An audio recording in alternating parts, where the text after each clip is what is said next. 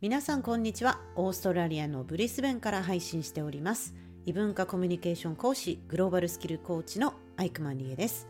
今日日本では山の日っていう日らしいんですけれども祝日あんまりこの山の日って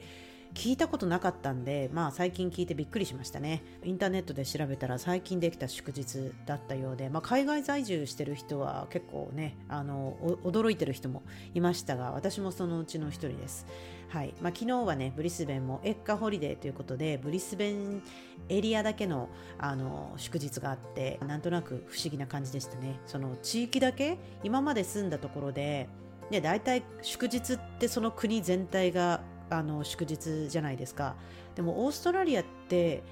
州によって本当に祝日違うんですよね。あの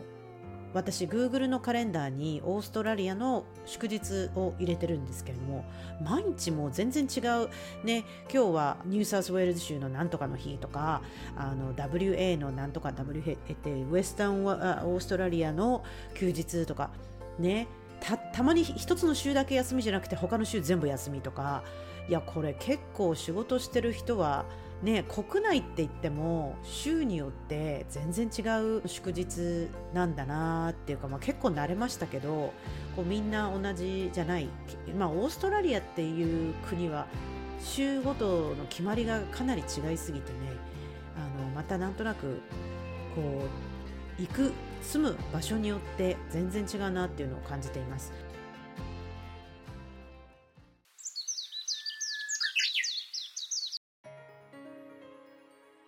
はい、えー、ということで今日の本題に参りたいと思います。今日のエピソードはですね、Make it happen の力ということについてお話をしたいと思います。まあなんでこういうスキルが大事かっていうことを申しますと、まあ私のようにこうね、一人でこうビジネスを立ち上げたり、まあ最近でもね、いろんな方、あの本業の他にも副業していたり、ね、起業するっていう人が結構増えていると思うんですね。普通に企業で勤めながらでもやっぱりサイドビジネスで何かやりたいっていう人がどんどん増えていく中で、この Make it happen の力っていうのはね、一人でこう0から1に起こしていくっていうところですごくね大事なスキルだと思うんですね。で基本的に自分で何かを始める時って、まあ、ブランド名ね大企業のようにすごい有名な会社名でもないし、まあ、予算もね普通の会社のように使えないですけれども、まあ、結局自分一人で何ができるかっていうことで逆にこの自分一人でもこれだけできるっていうのがあればまあ住む場所にこだわらず海外に行ってもやっていけるし、まあ、日本のどこに住んでも、ね、場所にかかわらずあなたっていう人が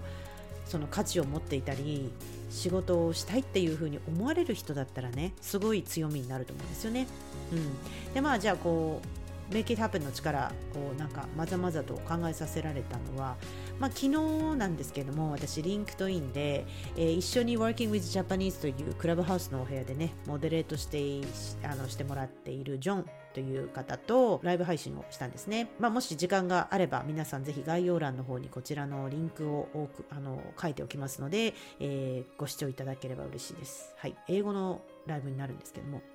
お話をしてねえー、思ったのは彼の場合日本に行きたいっていうふうに、まあ、思ったんですよね。ある日、まあ、若い頃から行きたいとあの決めてた。というところでで、まあ、一番私の中でこうキーとなる質問の中でねこう learning language 言葉を学んだりその working abroad というか海外で働こう仕事をしようっていうふうに思ったにあたって誰かそういうふうにインスパイアする人いましたかっていう質問をしたんですね。イギリスのロンドンで日本語をねやろうそして日本に行こうっていうふうに思うのって結構マイノリティだと思うんですよね。まあ、彼の大きな理由としてはモチベーションとしてはその、まあ、自分で自称オタクっていうことでそう漫画だったりアニメだったりそういう文化の影響から入ってくるっていう人は多いと思うんですよね。でも周りでねそういうすでに日本語を勉強しているとかあんまりなかったしで聞いたんですよ。えそれ周りでの人にからはえなんでジャパニーズっていうかなんで日本語に学んでるの？っていうふうに聞かれなかった？って言ったらもういっぱいよく聞かれたよって言われててイギリスのロンドンにいてその極東のね本当に皆さんこれ感覚的に自分がいる国の地図とか天気予報とかよく見るじゃないですか。日本にいる時は日本のねこう列島のこう、ね、北海道から沖縄までの地図を毎日毎日テレビとかあの目にすると思うんですけれどもでね近所の国といえば、まあ、韓国だったり台湾だったりっていうのはたまにこう意識的にあの目の中に入ると思うんですけどもこれが海外に住んでるとヨーロッパ例えばイギリスのロンドンに住んでいる場合もちろん見る天気予報はイギリスがメインのこう画像になるじゃないですかでたまにヨーロッパ大陸もこうこうこうですよっていうふうに来るんですけどもその目線からしたらね日本ってめちゃめちゃ極東本当に遠い遠い遠い国の存在なんですよね。あの地図だってもうすっごい端っこじゃないですか、まあ、どんな地球儀を見るのか地図帳を見るのかによっても変わりますけれどもそこの人たちからしたら日本なんて本当にすっごい遠い国なので存在感が遠いと思うんですよね。でそれは今私がオーストラリアにいてあの感じるのは、まあ、もちろん天気予報相変わらずオーストラリアのこの大きい大陸の違うエリアの天気予報情報見えるじゃないですかでオーストラリアにいると日本って南半球と北半球って結構遠いんですけども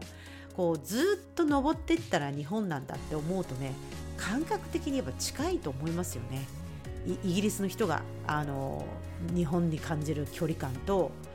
オーストラリアの人が感じる日本への距離感ってねやっぱり全然違うと思うんですよね。まあまあそれはちょっと話がずれましたけれどもそれでまあジョンがねその極東である日本の文化だったり言葉だったりっていうのをゼロから始めたんですよ彼は。でゼロから日本語を話せるようになりたいって言って彼はあの日本あ大学でえー、マイナーとしてメジャーとマイナーがあるらしいんですけども、まあ、第二専攻っていうんですかね日本語だったら。それで日本語を取ってで大学時代にそういうちゃんとラングジスクールも行って、ね、外国人が学ぶまあ日本で言ったら本当に英会話学校とかそういう感じですよね。大学の時に行ってで学んだと。でゲームをやったりしながらも学んでいったっていうふうに言ってるんですけどもやっぱりすごいなって思うのはその周りにねやってる人がいないのに自分一人でまあその make it happen したっていうかある日突然自分はこれがやりたいって言って実際にそして今彼は日本で仕事をして6年経つんですけども彼がそのライブで言っていたことで I did it っていう瞬間が日本に行って漫画とかがねコミックとかをその日本語のまんま読んで意味が分かった時って言ったんですよね。うんいや分かりますねその気持ちなんかもちろん私も英語をねゼロから学んでる時ってもう全然意味わかんないっていう状況の頃から例えば私からしたら今じゃコメディ英語での例えばスタンドアップコメディのネットフリックスで見たり映画を字幕なしで見るっていうこととかがそういう似た瞬間になると思うんですよ。映画をね字幕なし、まあ、ネットフリックスとかドラマをね英語のやつを字幕なしで見るっていうのはもう普通になってしまったんですけどもそれが分かるっていうのはねかなりの感動ものですよね。だからまあ何て言うんでしょうやっぱ言葉をね習得するっていうのはその国の文化だったり世界に飛び込むことができるわけなんですよ。やっぱ素晴らしいなと思いますね。これが何語に関わる？中国語にしたって韓国語にしたって。やっぱり言葉？言葉なしにはその文化っていうのがなかなかこう入っていけないじゃないですか。だからこう私も英語とか日本語とか教えて言葉を教えることもありますよ。でもその先の文化っていうのもすごい大事で。まあまあそういう感じでねジョンとのライブが終わりまして彼が言ったゼロからね実際に自分のスキルとして日本語スキルをね獲得したあの道のりっていうのは、まあ、私自分の体験で言うんであればあのサルサに似てるなと思ったんですよ。私もねあの全然踊る体験ねサルサっていう例えばダンス自体何にも経験ない私が多分25歳ぐらいからかなあのタイのバンコクに行ってあもっと遅かった28ぐらい。7とか27、8ぐらいにある日、えー、MBA やっててバンコクのね。でクラスメートにサルサバーに連れて行かれてですね。へーっていう感じで行ってたらその目の前でサルサを踊る人たちを見てサルサダンス。いやー素晴らしいっていうふうに感動しましてこれ私もやってみたいと思ったんですよ。うん、で全く踊りのバックグラウンド小さい頃にバレエやったとかそういう体験も全くなくダンス学んだ経験もなくてですねやらなきゃって思ったんですよ。もうこれ I have to do this っていう感じでもう決めたの。もう決めました。私はやるっつって ある日。でもうその時に私はもうタイのバンコクを立って次はその MBA の留学でイギリスのロンドンに行くっていうのが決まってたんですね。でその時にもうタイをもうそろそろ去るからまあ仕事ももうその時に辞めててね、移動する中間の時にじゃあもうガンガンやろうっつって Google でバンコクのサルサレッスンっていうのプライベートレッスンをガンガン予約して1週間ぐらいねあとワークショップとかもあってカナダからそのサルサの人が来て、えー、その人から直に学べるみたいな感じで全く知らない中に自分をそのサルサのねサルサレッスンの環境にしてですね基本のステップを学んでわあすごいなって。いや今から思い出すとあの時本当にねターンだったりこのステップだったりわけわかんないって感じです始まったんですよね。でそのわけわかんないで始まったんですけれどももうその後でプラス私が思ったのはバンコクからイギリスに行く時に私友達0人だったんですよロンドンで知ってる人も誰も、まあ、1人ぐらいいたかな。あの家族の友人の台湾人のお友達が留学を先にしていたっていうことでその子だけがなんか頼りの綱っていう感じでね、まあ、友達がいない状態でイギリスのロンドン生活始めるんですけれどもその時にもねやっぱりあこれサルサ知ってたらいろいろ新しい人と出会える出会えるんじゃないかなと思ってで当時あの今このポッドキャストを聞いている若い年代の方は多分ちょっと知らないと思うんですけどミクシーっていうのがあったんですよ。まあ、いわゆるそのソーシャルメディアの先駆けね日本語でできた先駆けのあのものなんですけどいや画期的でしたね。そのミクシーは世界中の散らばってる日本人の人とねつながったり例えばタイだったらバンコクにいる人とつながったりもすごく画期的ででまあその時にね、えー、ミクシーのそういうコミュニティがあって誰も友達いないのでロンドンに着いた早々、えー、サルサ友の会っていうね日本人がやっているそのミクシーで見つけたコミュニティの人たちの中に入ってもう着いた多分その週の日曜日とかサルサやりますから行きませんかっていうのがあって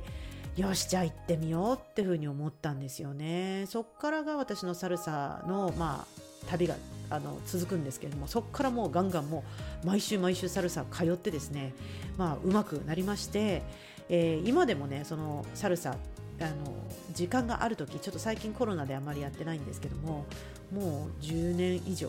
ね趣味でまあ適当にあの踊りたい時に踊りに行くって感じなんですけどもいや本当に自分がそのやったことないゼロの体験から何かをやるっていうのはすごくねあのどんなことにしろ努力さえすればできると思うんですよね、うん、ただそこのモチベーション維持のところがジョンと話していてその周りにいなかった。でまああわなんていうのかな。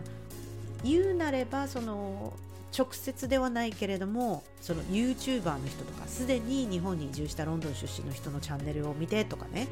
誰かやっぱり間接的に影響を受ける人とか、まあ、ロールモデルとかもいると思うんですけどもそういう人からやっぱ元気をもらっておっしゃ頑張るぞあの人みたいになりたいっていうそのモチベーションですね。まあ、最近の私はまた繰り返ししつこいようですけども、あの、トップガンのね、マーベリック。これト、トップガンのトム・クルーズをね、あの映画見てかなりね、こうやる気モードになっていますので自分の周りに直接いなくてもやっぱり憧れる人を勝手にロールモデルとして認定して、えー、自分のものにね、えー、していったらいいなとは思いますね。でもう一つのね例は私がやっているその Working with Japanese っていうクラブハウスのね、えー、お部屋なんですけどももうかれこれ1年7ヶ月ぐらい毎週水曜日におかげさまで続いていてで私もねこの間このお話をした時にその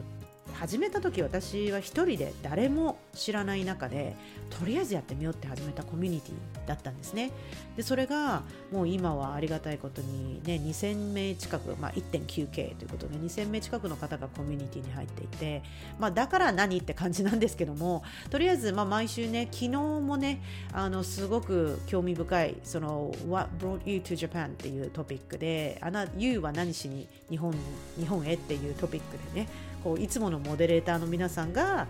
日本に来たかった理由だったりその魅力的な、ね、ものは何なんだろうっていうのを話すお話エピソードだったんですけどもすごい盛り上がりましたね。130名ぐらいの方来ていただきました。はい。でまあそういうね自分がそのゼロから何にもない状態から始めたコミュニティがすごい成長しているなっていうのも感じましたし、まあ、それはもちろん私だけの力ではなく一緒にやってくれている仲間とかチームチームのねみんながいるからできるんですけども本当にねまあそのチームの作り方って私特にこの Working with Japanese っていうのは別にそのお金が発生してるわけでもなくやりたい人が集まるまあ部活私の中ではちょっと部活みたいな感じ。もう水水曜日の夜はこれっていうふうにもう決めてるんですよ。多分ねそのね決めるっていう行動が大事だと思います。あのいろんな環境に流されちゃうじゃないですか。日々毎日忙しくって。やろっかな。いやどうなんだろうっていう。まあジムとかもそうですよね。運動行こうかなっていうその考えるんじゃなくてもやる。もうパートベッツっていうか自分の生活の一部にしないとあの考えてイエスノーではないんですよね。もうやる。やるしかないっていう。感じで例えばもう決める、ね、毎日やるのか週何回やるっていうのもコミットメントしないとやる気っていうのも出てこないと思うのでまたいつものトップガンですけれども Don't think just do it っていうことですね。あんまり考えすぎずにもうやるしかないっていう感じでやっていくとねあの素晴らしいものができるんじゃないかなって思います。ということで、えー、まとめに入りますけれども、まあ、もしね今いろんな理由からいろんな状況でねなんかやりたいことができないなとかそそんな0から1になんてどうやるの？まあとりあえずねどんな環境にいてもその環境のせいにしないということですね。どんな環境にいてもできる人はできるしやらない人はやらないということなのでまあ結局最後はね自分次第その all up to you っていうかあなたの行動するのかしないのか自分で決心するかしないかそれ次第ですね。うん、であともう一つね本気でね好きなことをやってると共感してくれる人に出会えるんですよね。あの本物これなんか裏心があってこうとかいろいろ考えすぎるとやっぱり共感してもらえない部分があると思うんですよね。本当に信じていないとこれが素晴らしいっていうのを信じて自分が信じていないと話す時だって多分その言葉に魂が宿らないと思うんですよね。ですのでやっぱり何か例えばこれがセールス営業の人ならなおさらですけれどもあと自分のビジネスに関してもそうですけどもやっぱり本気で大事なものっていうのはいろんな形どういうふうに言ったら伝わるかなとか考えますよね。でで逆にあんまり考えるとこうガチガチになってしまって身動き取れないってこともあるかもしれませんので、えー、あんまり考えず、ね、本気で好きなことを自分が信じることをね目指してやってでまあそこで反対する人もいるし、まあ、ジョンも言ってましたけどもなんで日本語なの？みたいなその使えないじゃん。だったらフランス語とかドイツ語とかねスペイン語の方が使えるじゃんっていうふうに言われてたかもしれませんよね。それでもいや関係ない。自分がやるっていうふうに決めたっていうことはそれをやっぱり成し遂げる覚悟っていうのもあると思うのでまあぜひぜひねこの環境のせいではなく自分自身でやるかやらないかそして本気でね好きなことを見つけてまあそれを信じてやっていくと共感してくれる人に出会えますよということですので、まあ、今日もこんな感じでポッドキャストをね最後までお聴きいただきましてありがとうございました。えっ、ー、とお知らせ部分なんですけどもし今これブリスベンから聞いている皆さんはですね、えー、私は今度来月の9月3日ですね、え、ブリスベンで、えお祭りがあります。そちらの祭りという、えイベントで MC をやることになりました。司会ね。あの司会は別に私だけじゃなくて他の人もいるということなので、え、